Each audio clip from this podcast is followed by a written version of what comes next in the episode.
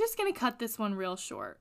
This is a case many know, many have feelings towards, and many request. At its core, it is a tragedy of a baby girl who was taken from us way too soon.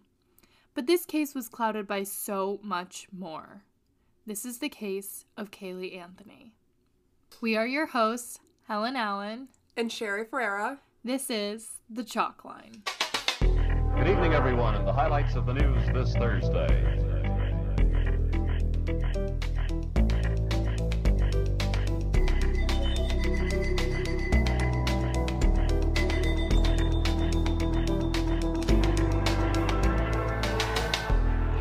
So I just want to um, begin by saying I did mean to say Caylee Anthony because I know everybody, when they think of this case, they say, oh, it's the Casey Anthony case. But we tried to make a point of highlighting the victim and not the um, murderer in question. Yeah. So I just thought it would be important to start off this case honoring Caylee by saying it's her case. Um, like it should be always said that way. But we'll get into it. I mean, and this is like just a crazy case. The media was wild. So, like, everyone thinks Casey Anthony, but Caylee Anthony is the victim that we are speaking about. Also, I just want to say forgive me because I've got a throat thing, so I I don't know why I chose to deliver an episode this week, but here we are. Yeah, so it's I too late. it's fine. I'm asthmatic and I do this every day, struggling to breathe. Oh, I'm so sorry it's okay. To override your struggle like that with my. It's okay. I just, I just didn't want to let you get away with that. Yeah, no, you rightfully so. So, most of the information that I took for this episode is from the Discovery Plus series on Casey Anthony. So, I'm just going to kind of tell it in the same timeline that that is told, and we will put it in the show notes if you are interested in watching it yourself. Right off the bat, we're listening to this 911 call from Cynthia Anthony. Whoa, not her name. Not her name. Hold on, let me Cynthia? go back. Wait, did you say I something? said Cynthia. Oh, Because, like, Cindy, Anthony. oh, gotcha. Anyway, I, what, don't even edit it out. It's too I late. won't. now. Okay. So, we're getting this 911 call from Cindy Anthony. Wow, you guys. Okay, first of all, bear with me because every name in this case is a C and then Anthony, except for the father. And I just, I can't. It's too much. It's so hard to say Casey, Caylee, Cindy. Bear with me. The 911 call is like, 911, what's your emergency? And then Cindy says, I have someone here that I need to um, be arrested in my home. I thought you were doing that pause for dramatic effect, No, but you, that, I- those are literally what Sherry, she said. When you edit it, like you can go ahead and put the 911 clip in if you want to. Okay. Um, but but I'm gonna tell it to you just in case that doesn't work for you during the editing. Got it. And the 911 operator says, They're there right now. And she says, Yes, my daughter.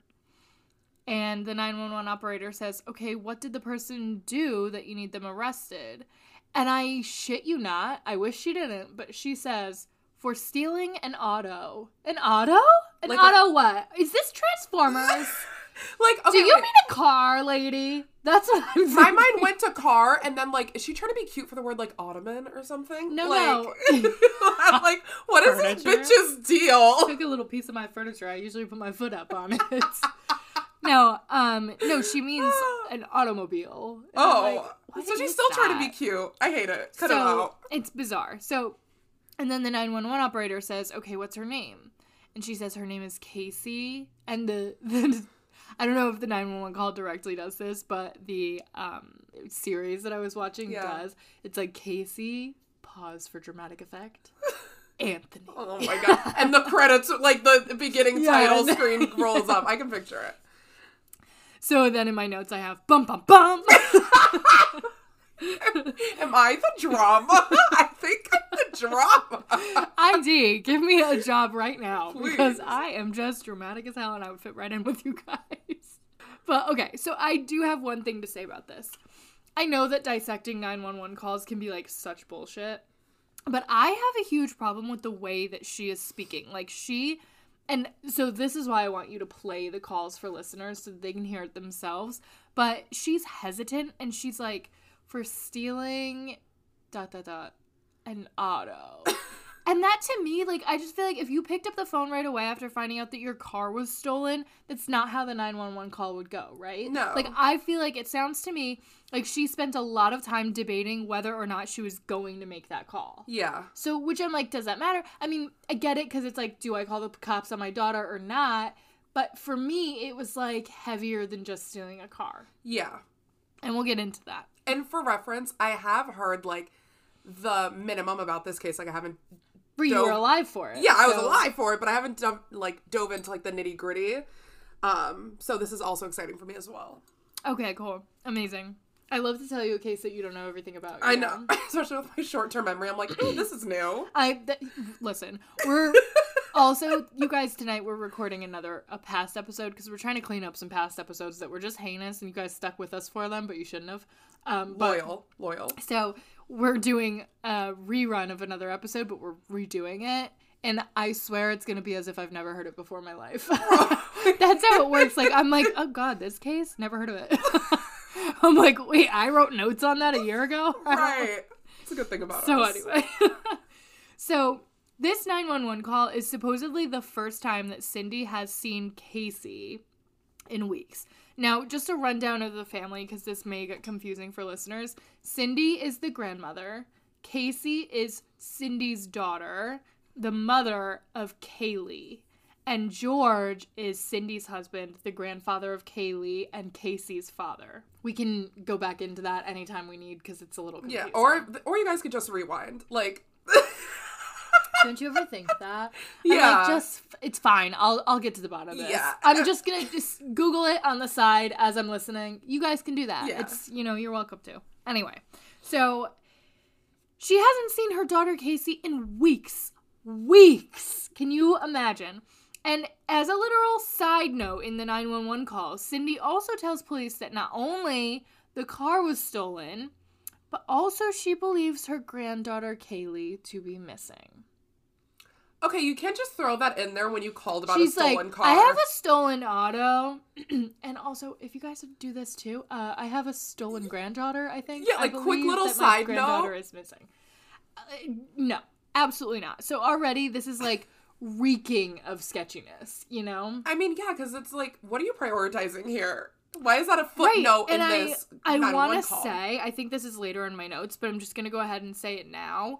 Casey and Caylee live with the grandparents. Okay, they so live with Cindy and George. So her not seeing her for weeks is incredibly bizarre. And like, listen, I know Cindy didn't do it, or at, at least I think she didn't. Mm-hmm. Um, and but I still think I'm gonna put Cindy out to dry because I think she did a lot of bad, bad things during all of this.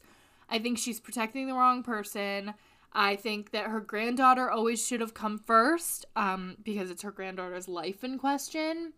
And when you haven't seen your daughter, we'll get into who Casey is, but when you haven't seen her for weeks, you should question the well being of your granddaughter too. So, and it's for me, it's like, how dare she not think too earlier? A hundred percent. It's like if you're living under the same roof, like I don't know about in the eyes of the law, but for me, I'm like, aren't you just a little bit like negligent too? Like, isn't that also right like it's like turning a blind eye Yeah. like I, I don't know it's that's beyond me so i know you'll like this in my notes i say couldn't she just like prioritize her 911 call it feels like we have bigger fish to fry than the stolen car cindy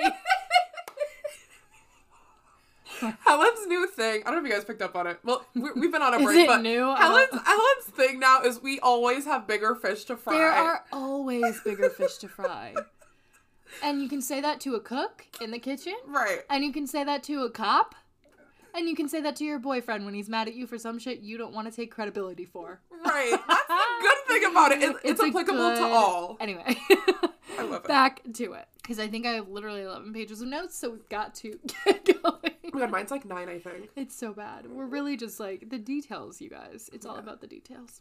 Now we're finding out that it actually has been a full month since Casey or anyone has seen Caylee. Casey tells the detective that she dropped off Caylee at the babysitter's house a month ago, and the babysitter just didn't return her daughter. So it's like, oh, okay, case closed then. Like, pack it up, everybody. Let's go home. Oh, mean- you're just the babysitter has her, whatever. Who cares? She ran off with her, no big deal. Why'd you wait a month, Casey? Why, in God's name, did you wait a month? And you didn't even make the call. She didn't even make the call. It was her mother. That is what I'm like, oh my God. So obviously the investigators are like, whoa, whoa, whoa, whoa, whoa. Okay, we need more information here, lady. Let's ask her to go over the last day that she saw Caylee. Right. So here's how Casey tells it. She was an event planner at Universal Studios, and that morning she had work. So she dropped Caylee off with the babysitter and then returned after work to pick her up, but no one was there. She said she called the nanny's phone over and over, but the number was out of service. She allegedly hung out there for a while, thinking that they would come back at any moment.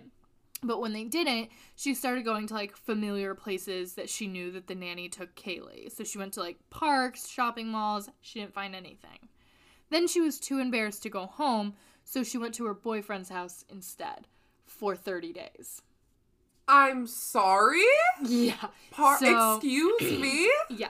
Now, in the documentary, Cindy, the mom of of Casey, Yeah. The one worried Claims- about the auto. Right.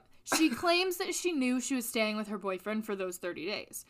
Cindy has never met the boyfriend. So here's another red flag in my mind because I'm like, okay, Cindy, that is your grandbaby that is just going to stay at this man's house and you've never even met him before, never even seen him in person.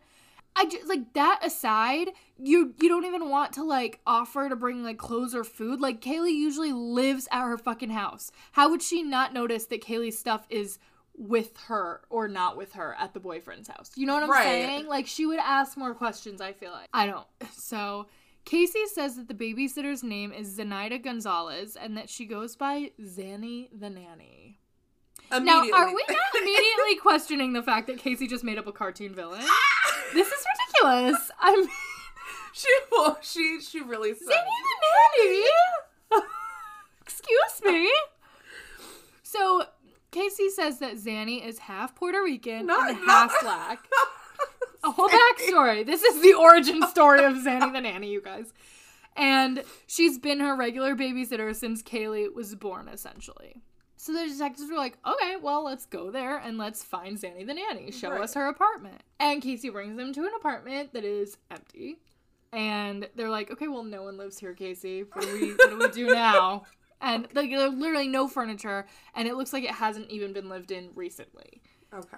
The manager of the apartment also told them that no one with that name had ever rented that apartment and that it has been vacant for months. Hmm. Months, not one month, months. They walked in there. The place was covered in dust and cobwebs. She's like, she was just here, you guys. Yeah, she's like, oh, it looks like they just split. Yeah.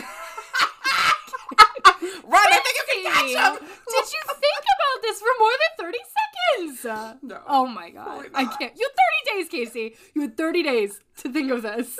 And this is what you've come up with? Okay. So all night long, detectives search, but at daybreak, they're like, oh, and by the way, Casey was with them, which I love. They were like, Casey, bitch, get in the car. You're not going home until we find this goddamn baby. Good. And but by daybreak, they drop Casey off at home. Now the detectives are like, let's do some side searching before we get Casey back with us. I love this. This is like the most fun part of the whole case. I hate to say anything's fun, but making Casey Anthony look like a goddamn idiot, fun every time, you know? Right. The detectives go to Universal because they're like, oh, that's where she was that day. Which, A, if you guys have seen a a video of Casey Anthony speaking for more than 30 seconds, you'd be like, how in God's name did she get a job at Universal? Bear with me. Okay. so they go to Universal and they talk to a supervisor there to see if she wanted to work that day. But lo and behold, you guys, Casey doesn't work there. I Like, at it. all? I knew it. I knew she was too dumb to work there. she What hasn't did for two years. She hasn't worked there. So she used to, and now like she doesn't anymore. But she's been lying to everyone, basically. Yeah. So, um, in my notes, I wrote, This is alarming to me mostly because I'm like, okay, Casey's literally 22. How did she at 20 land such a cool job at Universal? Oh, that's not the point? Okay. So sidetracked. so sidetracked. my notes, you guys, if I ever released these, like I posted on Instagram me researching the other day, I had to white out all my notes because I was like, I am not letting anyone see this chaos. my notes are absolute chaos. I have no idea how any episode comes together. But anyway, so yeah, so obviously the detective's like, okay, well, why the fuck is she lying about this? Like, these are like such Simple, dumb lies, but like right? simple i don't even think is the right word because it seems like they're a little bit too complex uh, like she thought all about this like zanny the nanny character Gave and like now, like who is that Gave her a full villain origin story. i know and i'm like what? okay so this is the part that is so funny and crazy Okay. the detectives pick up casey at home and they're like hey girl we're just gonna stop at your work quickly He has on acrylics. Hey, girl, we're just here to talk a little bit. So they're like, we just want to go down to your workplace and ask people what they know. Is that cool? And Casey's like shaking in her boots, but she's like, absolutely love that idea. and they bring her to the fucking Oh entrance, and she talks to the guard who is like, okay, no one named Casey Anthony worked here. How, like, who are you? And she's like, Casey, Casey Anthony, you must be wrong. She's and whispering. She's like, she's like, maybe you heard me wrong. Sarah. Like, no. no. So, and then for no reason at all, or some reason, but one that I don't know, um, a random supervisor goes, "Oh no, she's cool. Let her in." And it's like I don't know if this guy has been on crack for two years since Casey has worked there, but like she's been gone for two years. You're just gonna let her right in? Whatever. I love what happens next. So she walks through the building and she's literally waving at people as if like, "Hey, haven't seen you in a while. Oh. See you at the water cooler later." It's so weird. It's so weird. Like if you watch this, she's like, "Hey, you." Casey.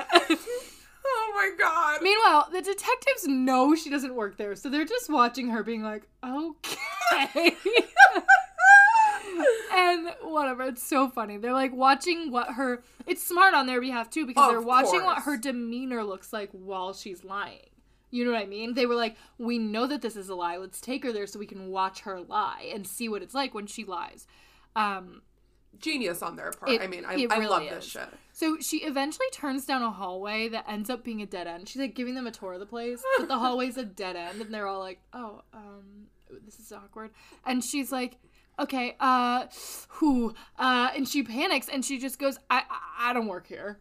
And they're like, Really? "Casey, girl, we know. Let's go down to the station. We got some stuff to talk about." I oh can't. Oh my god. So Imagine working working that day after and be like, did you see that girl? Like and she then like two months people. later being like yeah that was definitely casey anthony i can't Oh my I god, cannot. right. oh I, side note i have some we're doing the menendez brothers in a few weeks i have a crazy thing to tell you about them that you're gonna love the connection i'm not gonna tell you guys until you listen to that case This is so sinister. watch i forget to say it during the episode Right. I'm like, can you notice something? People we're- are gonna come for me like, well, you teased us.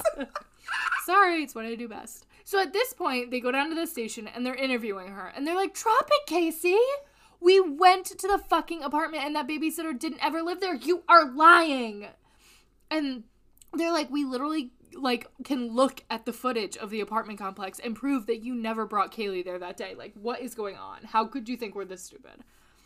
And in the interview, Casey is like more concerned about being embarrassed to her mom that like she has no urgency to get her child back. Like if this is true, if Zanny the nanny took your child, why don't you want her back? Where is she? Where did she potentially go and why don't you care about finding her? Based on her behavior, the police are like, okay, she's so unconcerned. The child must be safe somewhere and she just doesn't want the child. So the officers are like, "Well, is is the kid safe? You just want to keep her away from your mom or something? Like what's going on?" And Casey's like, "No, no. I told you. Zanny the nanny has Caylee." And they're like, "Okay. All right. Mhm." So, at this point, the police arrest her on charges of child neglect, Good. hoping that they can get some kind of answers her, out of her because I think she feels untouchable at this point. For some mm. reason, she thinks she can just babble on like a damn idiot and just say whatever under the sun and the police are going to have to believe it. I don't get why she feels that way. Let's cut to this jailhouse recording.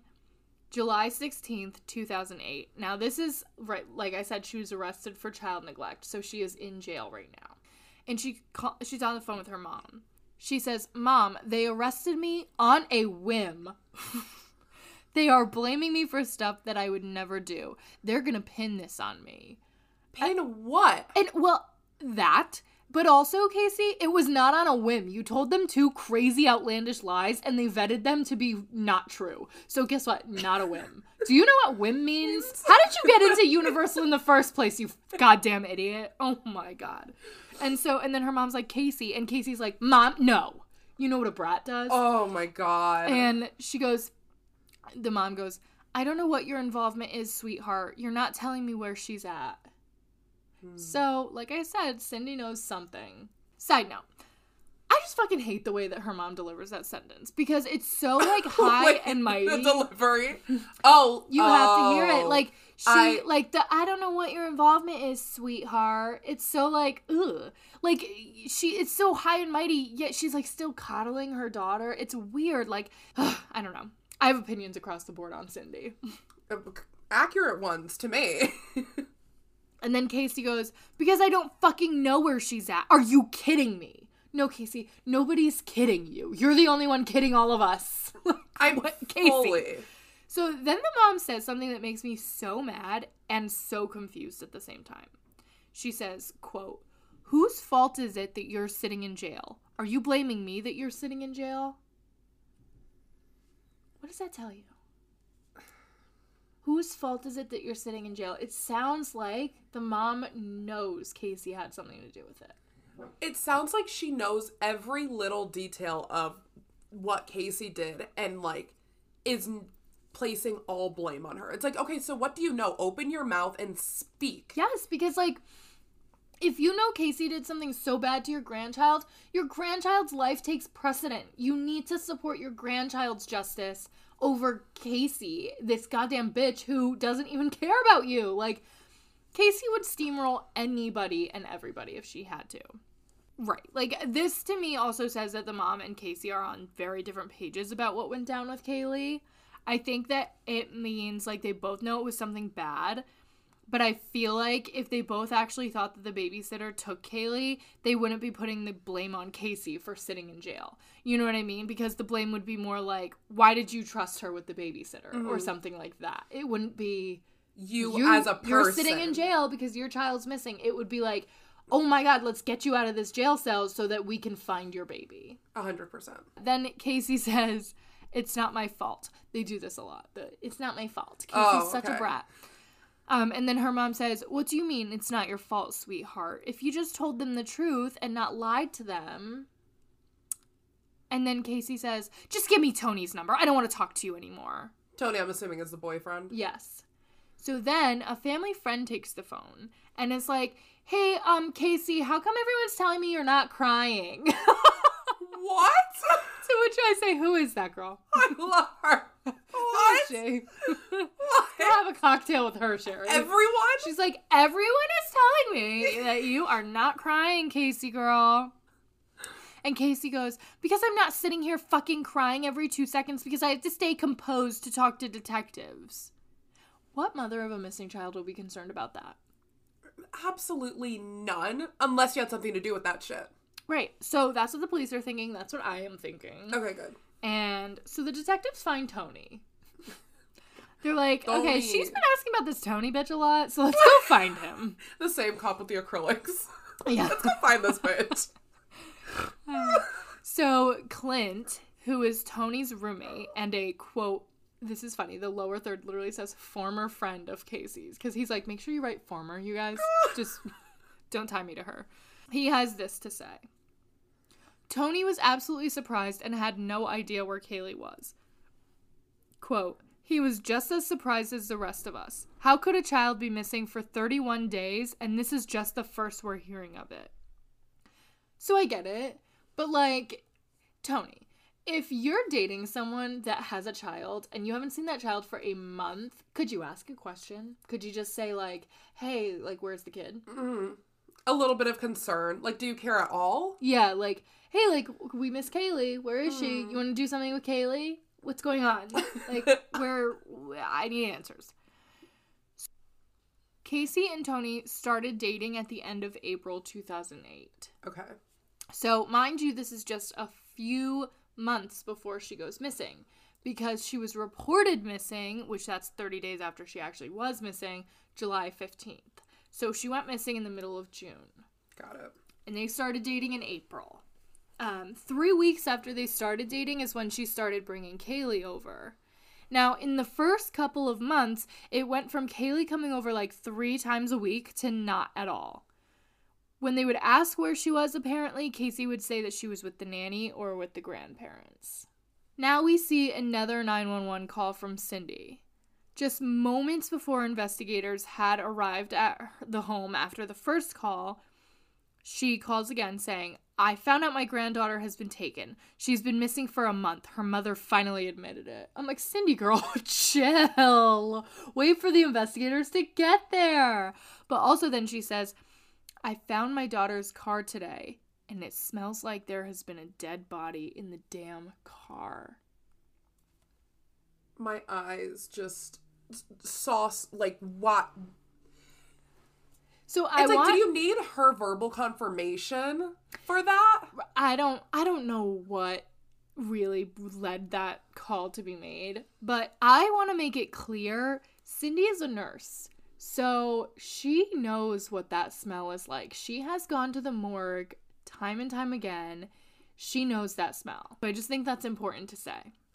That was my next thing. I was like, well, how would you know what a dead body smells like? I know, But, right? okay. Like- so now let's talk about the car. The police confiscate the car immediately, of course. Now, the car was a hand-me-down and Casey used it the like that's that was Casey's car, but it used to be the parents' car.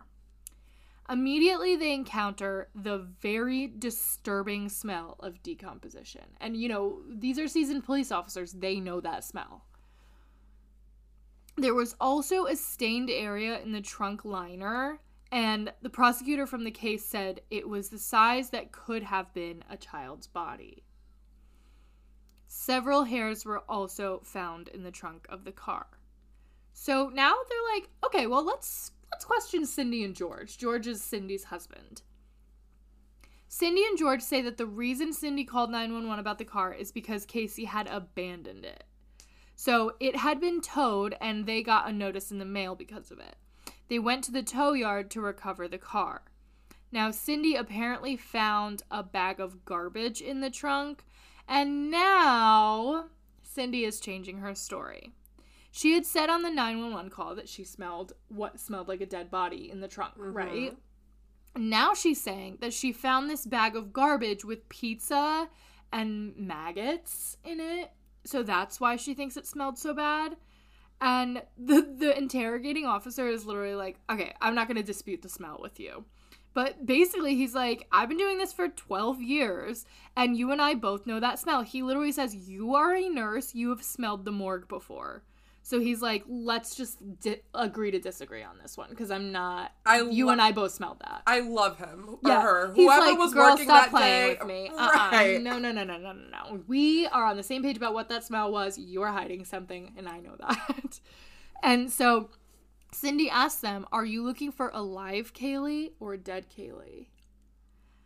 And I'm so weirded out by that question. I'm so weirded out by it because I feel like someone who actually didn't know the answer to that wouldn't ask it No. because you wouldn't want to know. You know what I mean? You- I feel like if you're a grieving person, you'd be like, I don't even want to know what what the possibilities are right now. I'm so hung up on finding her. that and also even as paranoid as like you and I are to like immediately jump to that, in your mind you're always jumping to different conclusions to almost like Rationalize it. Exactly. You're not gonna immediately go, oh, she's dead. You're gonna be like, You'd no, be like, but it could be this. Where is that goddamn nanny? Ex- Where's know? Zanny?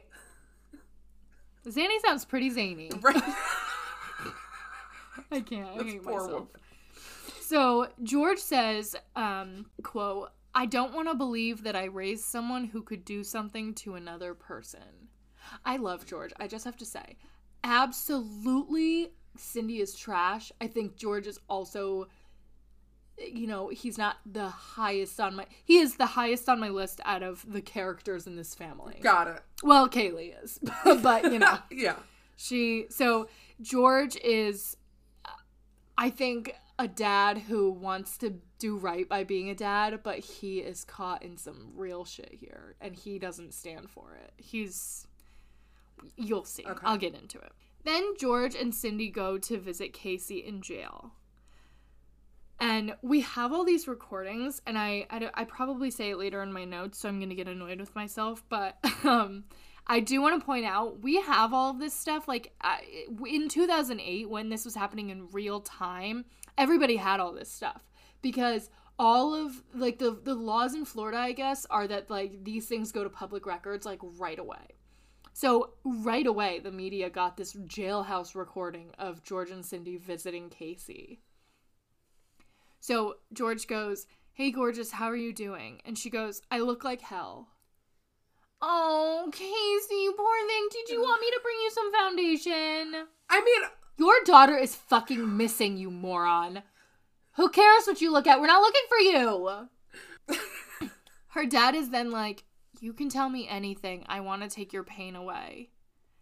And the mom is like, Someone said that Caylee was dead this morning. And Casey responds, Surprise, surprise. I'm literally okay. Not to be that bitch on a pod, true crime podcast, but I literally have chills. No, I. Full body chills. Chills.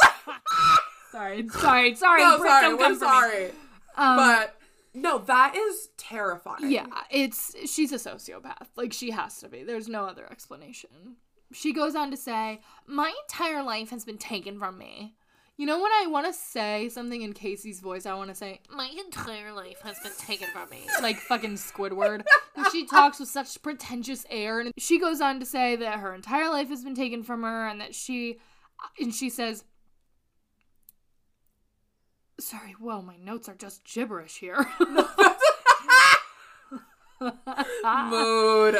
so okay yeah she when she says her entire life has been taken from her i don't get the feeling she's talking about caylee being her entire life No, she well, is talking about her freedom being taken from her and that's the like that's that's immediately where my mind went to. My mind went to based Yeah. on her personality, and that's sad as fuck. It's Right. like you are such a piece of shit.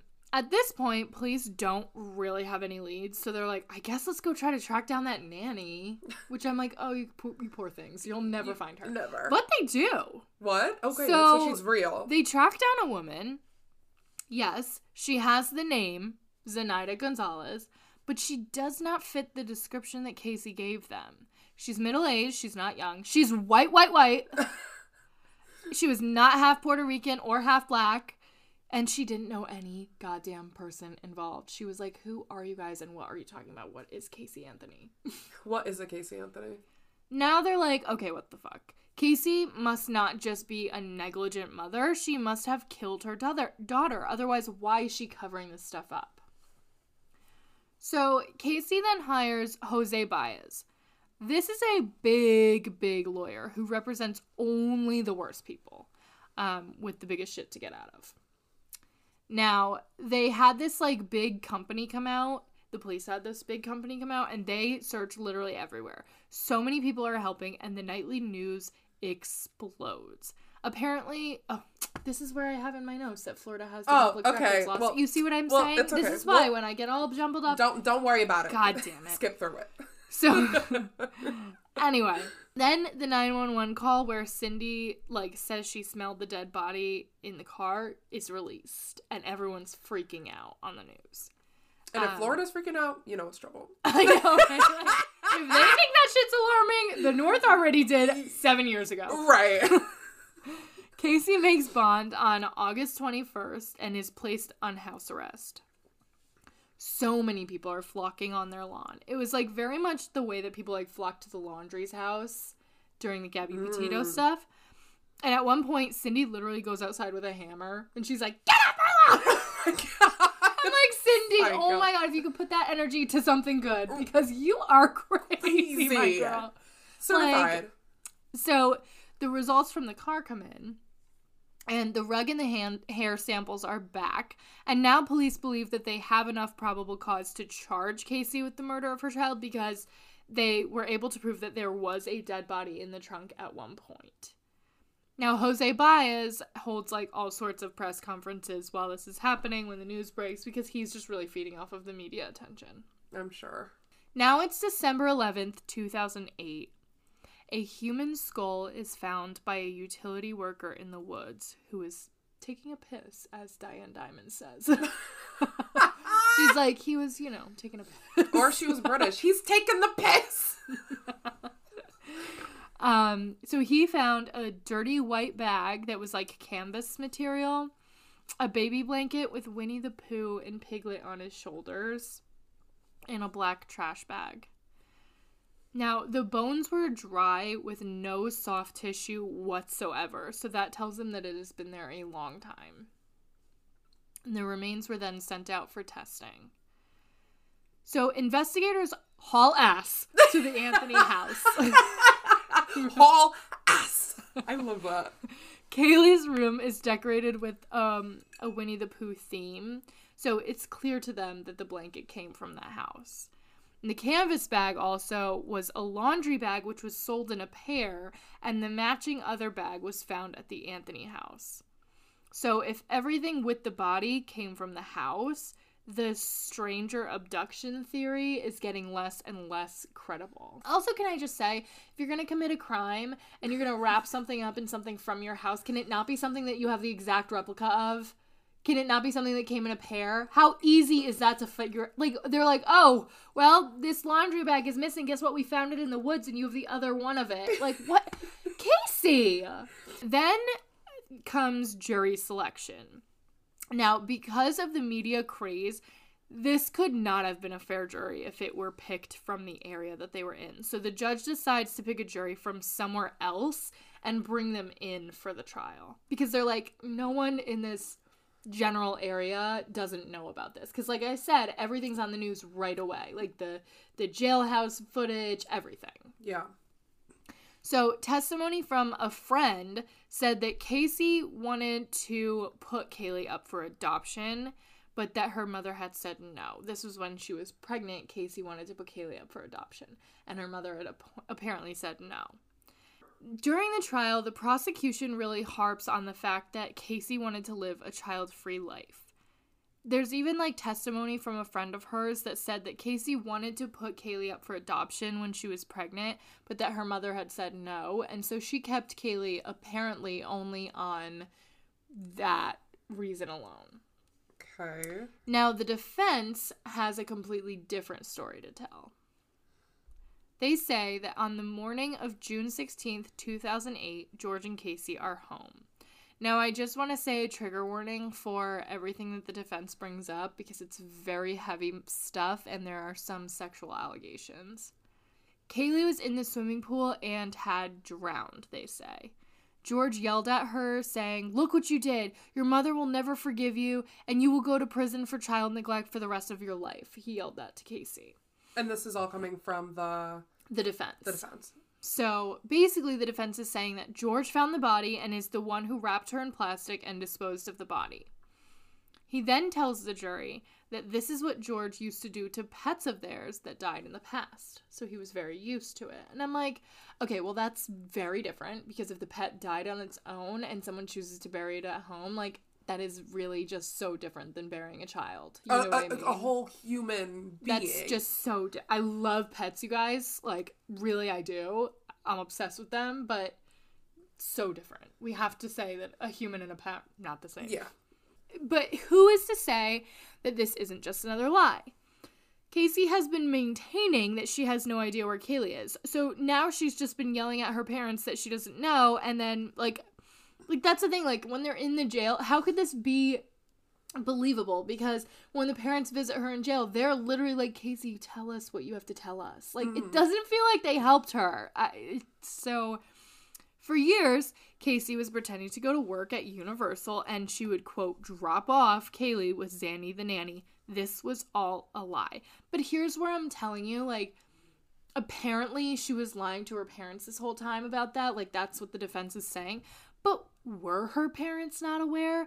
Because, like, did they never wonder, like, why she had a job at Universal but no money? Like, how was she getting from A to B? Like, was she asking them for gas money? And, like, if, the, if she was, like, were they not like, where's your money? Mm-hmm. So now the defense attorney is saying that Casey was sexually abused by her father, and that is why she's so good at lying. He says a really nasty thing that I'm not going to repeat, but he basically says like Casey was able to be sexually abused by her father one minute and then go to school and act like nothing happened, so she was raised a liar. When George takes the stand, he of course denies everything, and he is very clearly hurt by the accusations, and he's adamant that he did not have a part in it and that he did not sexually abuse Caylee. Casey, sorry. Um, and I'll tell you what, you guys, like, I believe victims always, but this is one of those cases where it's.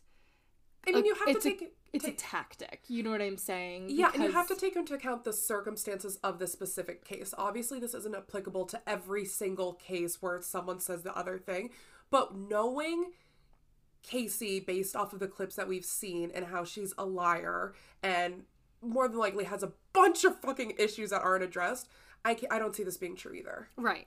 And like I'll tell you what, like I am all for like okay, if she was sexually abused, let's get her the help.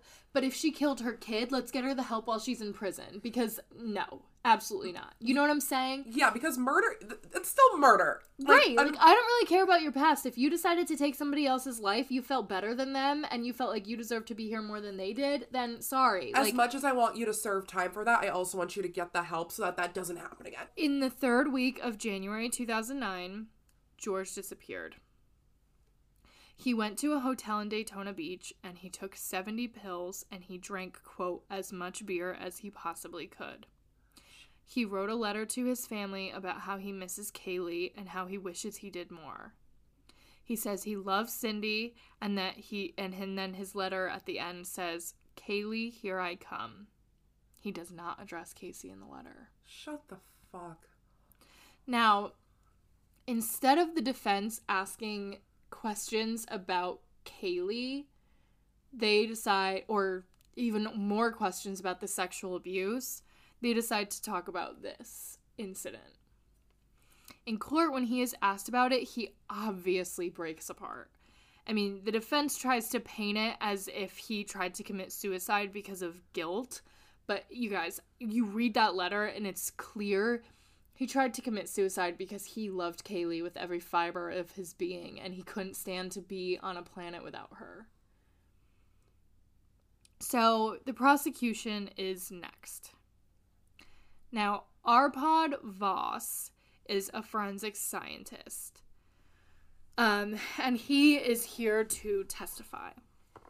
He says when someone dies, a body slowly decomposes, and then certain types of gases will like come out of the body that can show decomposition. Right. Now, the sample from the rug is collected and can be removed and placed into a device that separates chemicals individually to identify what was in the sample. This is a new technology that he has come up with. Okay. Which I'm like, this shit is cute, but um, now we need to introduce new technology. We've got bigger fish to, fry. We've got big fish to fry today. And that, I don't know, that small fryer, I don't know if it's gonna do the trick. You as a judge, two words, little fish. We have bigger ones. Come Yeah, on. I'm like, come okay. on. Can I get a real expert in here? Can I get someone who has um some some actual science to show me?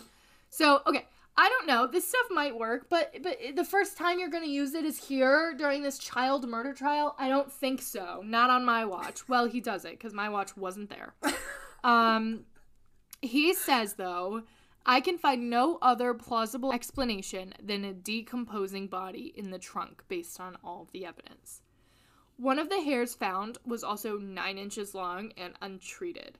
They did a mitochondrial analysis of the shaft of hair. And, you know, as we know, mitochondrial DNA is something that you can only get from your mother. So it would be like, oh, a lineage of like women. Okay, We, me, So- I did not know that, but thank you Oh, for okay. educating me. You said as we know. I'm like, bitch, who is we? Well, I actually took forensic studies in Oh, college. but I, I wish I did. They were fabulous. Those classes were so cool. So you can only get that from your mother. Right. So they did a mitochondrial analysis of the shaft of hair. And knowing this, when the hair was tested, they found it to be um, some maternal relative of Cindy's. So it could have been Casey's or Caylee's. Or, you know, if Cindy had a mom, but that's not Yeah. out of the picture. Because of the length of hair and the fact that it was not treated, it must have been Caylee's because Casey had very short hair and she would treat it. You know, she would like dye it and straighten it, whatever. The hair also exhibited characteristics of decomposition, proving that it was the hair of someone who died. Now, of course, the prosecution has to explain how Caylee died. So, when Dr. Vass was doing the samples, he found a high amount of chloroform, which chloroform we know as like the thing that you put on the rag and then you put it on someone's face This and is it knocks we. them out. This Right. is we. We know that. We know that. So it can also be a product of decomposition, which I did not know. According to Dr. Vass, there was way more chloroform present than there should have been, meaning it was not from just decomposition. It was from someone having that and putting it, it. to their. Yeah. Right. So, um, then we found out that someone Googled how to make chloroform on the Anthony computer. Like, this is a fucking cocktail? Are you kidding me? Listen, bitch. The theory is that Casey had used chloroform to knock out Caylee. Now, there were no trauma found on the bones, but when the skull was discovered, they noticed that the skull and the mandible were together in one unit, which is very different than what it should be, like released mm-hmm. from it when it becomes a skull, you know? There's no skin to hold it together anymore. Mandible's like a part of your jaw. It's your jaw. Okay, gotcha. So, and also there was a spot where you could tell that there was duct tape on the skull. So Really? obviously, the only reason that duct tape would have been on her face is if she was being murdered. Now, Dr. G, testifying for the prosecution, literally is like, there was no reason why you would ever put duct tape on the mouth of someone after they died. She must have been alive when the duct tape was put on her face. It was over her nose and her mouth. So the prosecution says she made her go to sleep with chloroform, and then she put duct tape over her mouth and nose, and then she wrapped her in her favorite Winnie the Pooh blanket, and then she put her in the laundry bag. She put the laundry bag in the garbage bag, and then she went to her boyfriend's house. That the almost- next Sorry, that almost makes me think that like maybe the chloroform didn't work all the way that she wanted it to. Like if the shit was homemade and like she messed up and then had to use duct tape after. Well, I think what it was is she put, like suffocated her with the chloroform to make her go to sleep. Gotcha. And then she put the duct tape on her so she would suffocate in her Her sleep. sleep. So the next night, she walked 20 feet back into the woods, laid her down there, and, quote, moved on with her life, according to the prosecution. And I'll tell you what, the spot in the woods, it was like, they say in the documentary a bunch of times, basically Casey's backyard. It was so close to the Anthony home. That was my other question. I was like, okay, is this like it? I had thought when you said that it was Right. found in the woods that it was close to her home, but I mean, Yeah, it was just. So now the the prosecution is ready to prove that when Caylee was gone, Casey started this like brand new life. And Tony, the boyfriend, takes the stand. oh god, That day, June 16th, they were seen in Blockbuster Video. And they are so carefree and they're like canoodling. It's literally described as like a date night. It's just disgusting.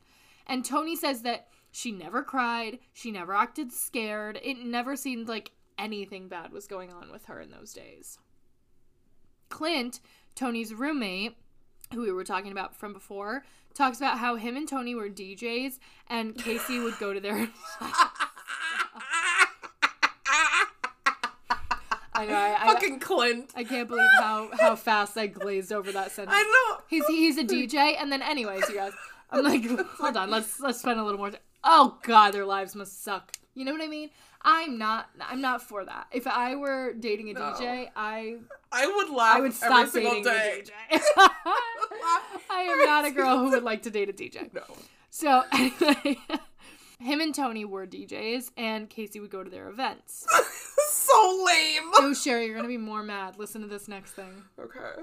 she entered a quote hot body contest and they they're like these infamous shots of her quote dirty dancing with another woman and partying during the same time that her daughter was allegedly missing now I just want to harp on the fact that she entered a hot body contest. Casey girl. Uh, oh my god. God. Like some people don't want other people to know that they're vain. Casey didn't care. Casey said, "I am vain and you're going to know that about me right from the get." She didn't care about not one thing. Seriously. So that obviously makes it look like Casey doesn't care that her daughter went missing. She was partying. Yeah, I mean, no remorse. Yeah.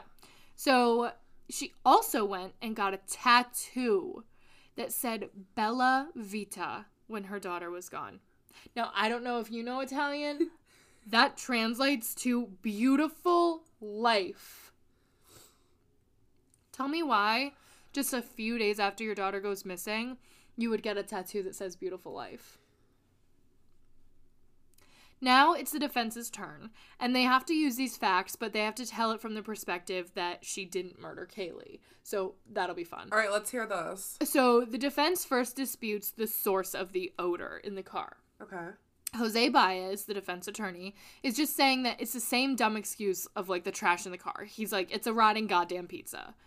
Essentially, now when he calls Cindy, they bring up the 911 call and she just says like i was saying anything that would get the police to come. That's why i said it smelled like a dead body. I didn't think that because she just found out that caylee was missing so she jumped like here's what i'm thinking. If this is the case if she just found out caylee was missing why would she so quickly throw her daughter under the bus by calling the police and leading them straight to her car that smells like a dead body supposedly also, why would you just jump to even considering that you are a mom who like I, like if you're a mom who trusts your daughter, why would you even consider that like in those moments of just finding out about your granddaughter being missing? I think it's because she thought that she would be implicated and that she would serve time for whatever involvement. And so she was like, oh no, I lied about everything. You know, Yeah. very that. Then next the defense disputes the sample from the trunk. Remember that like new age science that was used? Yeah, for the first. So the defense is like, well, okay, if this is the first time the science is used in this courtroom, so like how reliable could it really be? Also, the scientist, Dr. Vass, has his degree in anthropology, not chemistry. So Baez is like, no, no, no, no, no. We're not, no, rip it, rips it right apart. So next, they discuss the chloroform from the car. Supposedly, chloroform is not that bizarre to be in the trunk, according to Baez. He, he goes on to say that chloroform is maybe in cleaning products. To which I'm like, okay, are we gonna pretend that this bitch who held a pizza in the car for 30 days also uses cleaning products? Not on my watch. Not on my watch. We cannot have A and B. One is not the other. She does not have cleaning products in that car. She's leaving a goddamn pizza in there for 30 days. Right. Absolutely not. Then the computer search for how to make chloroform. This one is fun. Okay.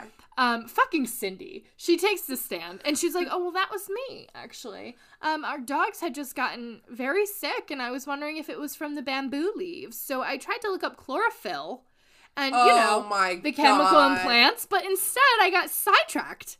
I'm like, okay, very convenient, and also that's how I get sidetracked on Google. Don't try to use that against me, okay? It's my thing. Stop taking my shit. So oh not God. only is this absolute bullshit, but she was at work during the time of this. She was at work during the time that this search was done. So the prosecution literally has time cards from her office. And Cindy's like, no, girl, if the computer says that I Googled how to make chloroform, then I did. I was at home typing it. I'm like, this is crazy. so now the defense is saying that nothing at the crime scene can be actually trusted because the man who stumbled across the skull used a stick to pick it up through the eye holes. And uh, it's honestly so sad because this man testifying is like, Yes, sir, I apologize for doing so, but I didn't know what it was at the time. Like, this poor man just wanted to take a piss in the woods, and this is what happened. And so, but also, like, I don't know, like, does that stick really? It's not like the stick has DNA. How could that have? I don't know I how don't that see tarnishes a that. crime scene. Neither do I. I don't see. Yeah. But they were literally like, well, if he did that, what else did he do? And it's like, he's not on trial here. Yeah. Okay? It's Casey. But, you know, that's what the defense does best is just avert our attention. So, the duct tape, the thing that is probably the most important piece of evidence, Werner Spitz testifies. Now, he testified in the JFK case and in the OJ case. Oh, what's who, who the Right. fuck is this? So he says because Casey's body was complete. Oh, I'm sorry. Because Caylee's body was completely skeletonized, it was impossible to assertively say where the duct tape was on her body. Now, Spitz thinks that if the duct tape did cover Caylee's skin, there would have been DNA on the back that belongs to Caylee and DNA that belonged to whoever placed it there on the front but there was no DNA found at all. So are we saying that this DNA was ma- or this duct tape was magically placed by no one? Like I don't because if we are to say that there was no DNA at all and Caylee's DNA isn't on it and it means that, you know, on well, okay, that's good that her DNA is not on it. Maybe it wasn't on her. But then don't we need at least someone else's DNA to be on it because somebody ripped that duct tape off of the ta the thing and then put it on her body? Like I'm rambling, but what I'm trying to say is that like if we have no DNA, it just means someone cleaned the duct tape, right? Yeah, it doesn't mean that it wasn't there. Or that the elements like eroded the DNA from the duct tape. It doesn't mean that there was no DNA uh, of Caylee's, and so it can't be true. I, I think I you're think if there was one DNA and it wasn't Caylee's, we could say like, oh, maybe it was never on Caylee. But the, th- the fact that there's two DNAs, it's like, well, then it cancels it out. Then you can't say that it wasn't on Caylee because of Caylee's DNA. You know, and and think about this too. It was 90 something degree Florida heat under the water at times because of rain. Like eh, it's just, you know. So the defense is ultimately saying that the cause of death cannot be murder because it cannot be proven. But now the defense is tasked with talking about Casey's character because of course I don't know if you remember this from the case, but like I had said, all those pictures of her partying, the hot body contest, everything is out in the media and they're like this girl looks like she doesn't give a fuck. You know. So the defense asks all the same witnesses that testified for the the prosecution just the type of questions that you know they would. Was she a good mother? And they all said yes, but that's subjective as hell. Was she a good mother for the three times you ever saw her with her child? Like I'm sure she was you fine. guys didn't see her a lot with her child, and like she's not gonna be outwardly a bad mom in front of people. Like that's never when people are bad parents. Exactly. And this isn't even a I get what they're trying to do, but it's like it's not even a case of like maltreatment through the years. It's just one incident that you could clearly Right, see. and it's like, she okay, did. she was a good mother, but then maybe she snapped. Everybody thought Chris Watts was a good husband. Piece Guess what? He's not. I'll tell you what. I'll tell you he what. is not. So it's just crazy because the defense's opening statement that they said that Caylee was drowned and that Ca Casey was sexually abused, he never brings that up again in trial. I'm sure. Which tells me he had no evidence of it. If he had evidence of the father sexually abusing Casey, he would never not use that. So, the closing arguments are this the state says that Casey was simply seeking a childless life. She looked at the jury and she says, Whose life was better off with Caylee dead? And I loved that because that just, I mean, really, like, that paints the picture. It shows. And she said, this was like a really groundbreaking moment in the courtroom because she said, Whose life was better off with Caylee dead?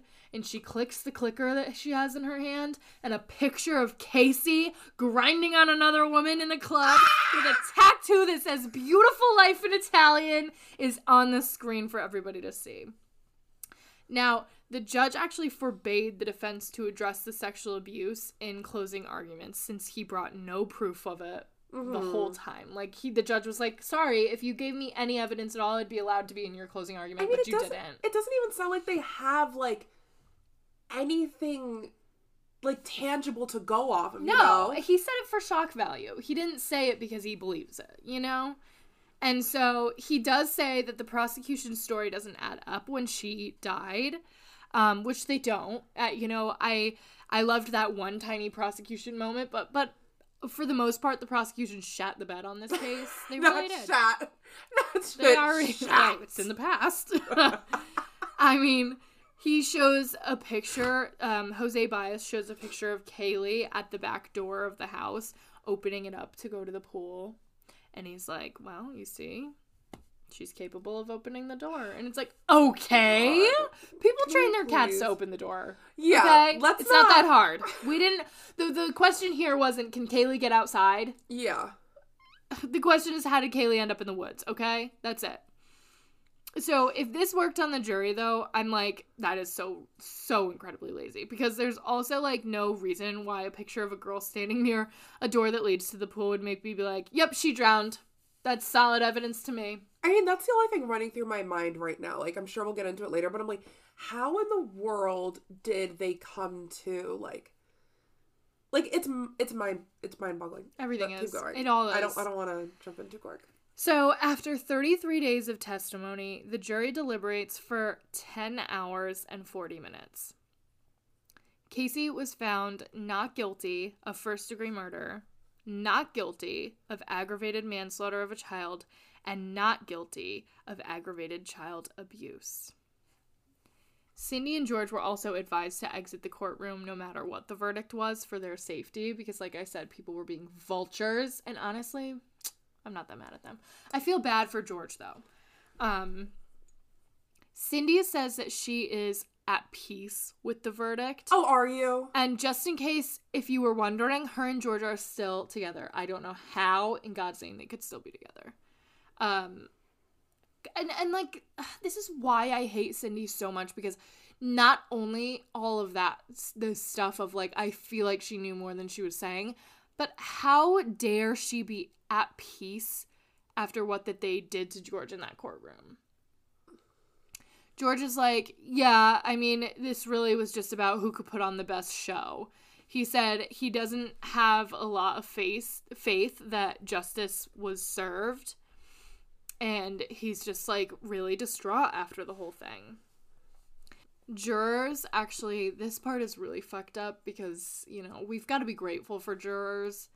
And even though maybe it's not the verdict that we wanted, some of these jurors got death threats afterwards. Now, if you ask me, the prosecution failed.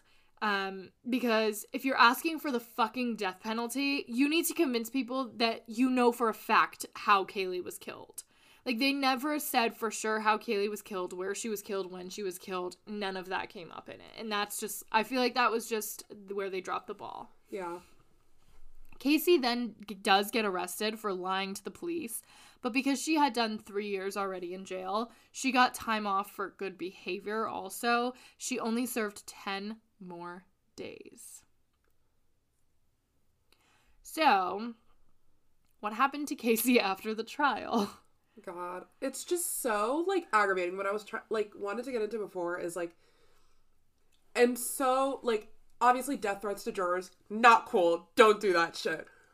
But it's like, how? Like, people have in my mind, I just can't. Like, people have gone away for so much less, and I'm mm-hmm. like, are you like, are you actually serious? Well, really? And part of me is like, I like the system and how we pick jurors. In this, well, a lot of it is very fucked up. Don't I know? yeah, we're not. me, we're, I know. We're not oblivious. Come on. but I do like the system in that anyone can be eligible to be a juror if you're an American citizen. You know what I'm saying? Like I I like that it's across the board fair in the sense that anyone could be on that jury and you just have to be able to convince that anyone, you know? Yeah. But at the same time, sometimes I like wrangle with the fact that I feel like I wish the jurors could be a little bit more informed of the law Mm. because yes, maybe maybe they didn't want to give Casey the death penalty, but couldn't they have said, "Well, where is the evidence that she was sexually abused because we didn't see any? How are we allowed to, you know, put that into consideration when we didn't see any evidence?" Yeah. I mean, it was used in the opening statement. The judge was great enough to say, like, don't put in the at later part, but but you know what I'm saying? It's It- already out there. Right. And and so now Casey after the trial for well, for a little bit she was living with one of her t- attorneys, which was sketchy. Um and then she was living at a church compound for a bit. And we know this because Diane Dimond was like, "Yep, I tracked her down." Diane. Okay. Zenaida Gonzalez, the real one, Ooh. also sued Casey for using her name in all of this harm. Now, court documents from Casey's bankruptcy case come public. And a private investigator who worked for the defense team during the trial unleashed huge stuff about what he witnessed. Mm-hmm.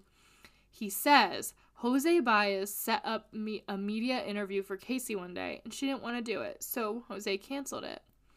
According to the private investigator, Jose then told Casey that she owed him three blowjobs. You guys, it says three blowjobs in the court documents, I swear. I'm not just saying that. Shut the fuck. Apparently, Casey was also seen in his office naked several times.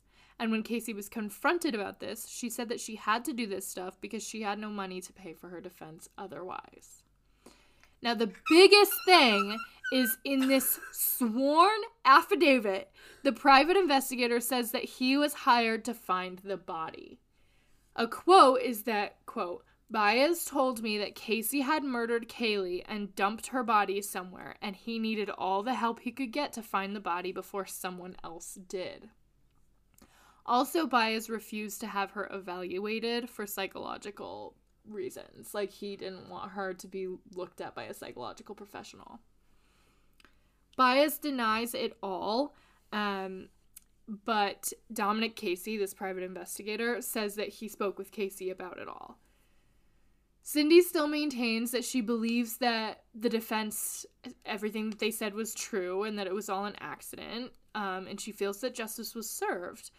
Which is like, okay, you believe everything the defense said is true and you're still with your husband who allegedly sexually assaulted your daughter a bunch of times when she was a kid. I don't believe that. I don't believe that Cindy believes justice was served. I think Cindy just wants to say whatever makes her look like less shitty than she already looks. You know what I'm saying? Agreed. George is on the exact opposite side. He thinks that Caylee did not drown, and he thinks that the whole thing is just bullshit. He says he thinks if that happened, the pool story, then Casey would have had the sound of mind to call the police because it wouldn't have been something to hide, and her daughter could have gotten help. Um, he also mentions that Caylee was so healthy, but that she would sleep for 10 to 12 hours at a time. And then the next day, it would show like these black rings under her eyes. So he thought that Casey was drugging her daughter. He believed it was with Xanax. And then the interviewer goes, What's the street name for Xanax? Zanny. Zanny Zanny was babysitting. It's too much. Tony's roommate is like, yeah, guys, this No, no, is wait, what no, I no, thought no, give me a immediately. She was using Xanax to babysit her child. She was literally using Xanax, Zanny, the nanny. I bet this bitch thought she was so fucking clever. That shit is not funny. It is not fucking cute. It's you disgusting. psycho She's bitch. literally, and like that's the thing too is that like I truly believe that defense attorneys should be obligated to get a psychological um, evaluation on their on their clients because like maybe if we figured out that she is maybe addicted to drugs or maybe that she is a sociopath and doesn't feel emotions like maybe this kind of th- thing could have been found out sooner than just her bankruptcy um affidavits. Like i don't so George thinks that Casey did not intentionally kill her, but that she was drugging her regularly, like with the Xanax Yeah. to calm her down, and then something went wrong. Um, he says he wishes that Casey was behind bars and suffering for what she did to Caylee, and he does not speak to her anymore, unlike his stupid idiot wife, Cindy, who talks to Casey once in a while. Also, I just want to point out before this episode is over that um, Casey tried to make a movie in 2019 um, about her life, and she also allegedly wants more kids. Um, but thank God COVID happened for that reason only, because then that movie was axed. Thank God. Thank God. So yeah, do you think that Casey has? Yes. Okay. Don't finish. Leave it there. Yes. So A today, Sherry was doing research on a separate case, and she texted me and was like, "I think I changed my mind about the case." And I was like, "Casey Anthony? No, the bitch did it." And I was like, she no. was like, "How dare you think I'm talking about Casey Anthony? Of course I'm not." Like, oh my god. Maybe I'm like the last person on earth to hear all these specific details, but I just feel that much more aggravated. Yeah. Well, I even brought this case up to my mom, who like her and I don't talk about true crime a lot because it's like a little too much for her little heart. But my mom's the cutest. But I was talking about it with her and she was like, "Oh, that dumb bitch Casey Anthony." And I was like, "Yes, mom. Thank you." End of conversation. I love you. See you next year. like, see you tomorrow or whatever. oh my god. Thanks for listening. You can catch us on Instagram at the Chalkline Pod Twitter at the Chalkline Pod. and follow along with our YouTube channel. The link is in our Instagram bio. Tune in next Thursday for another story.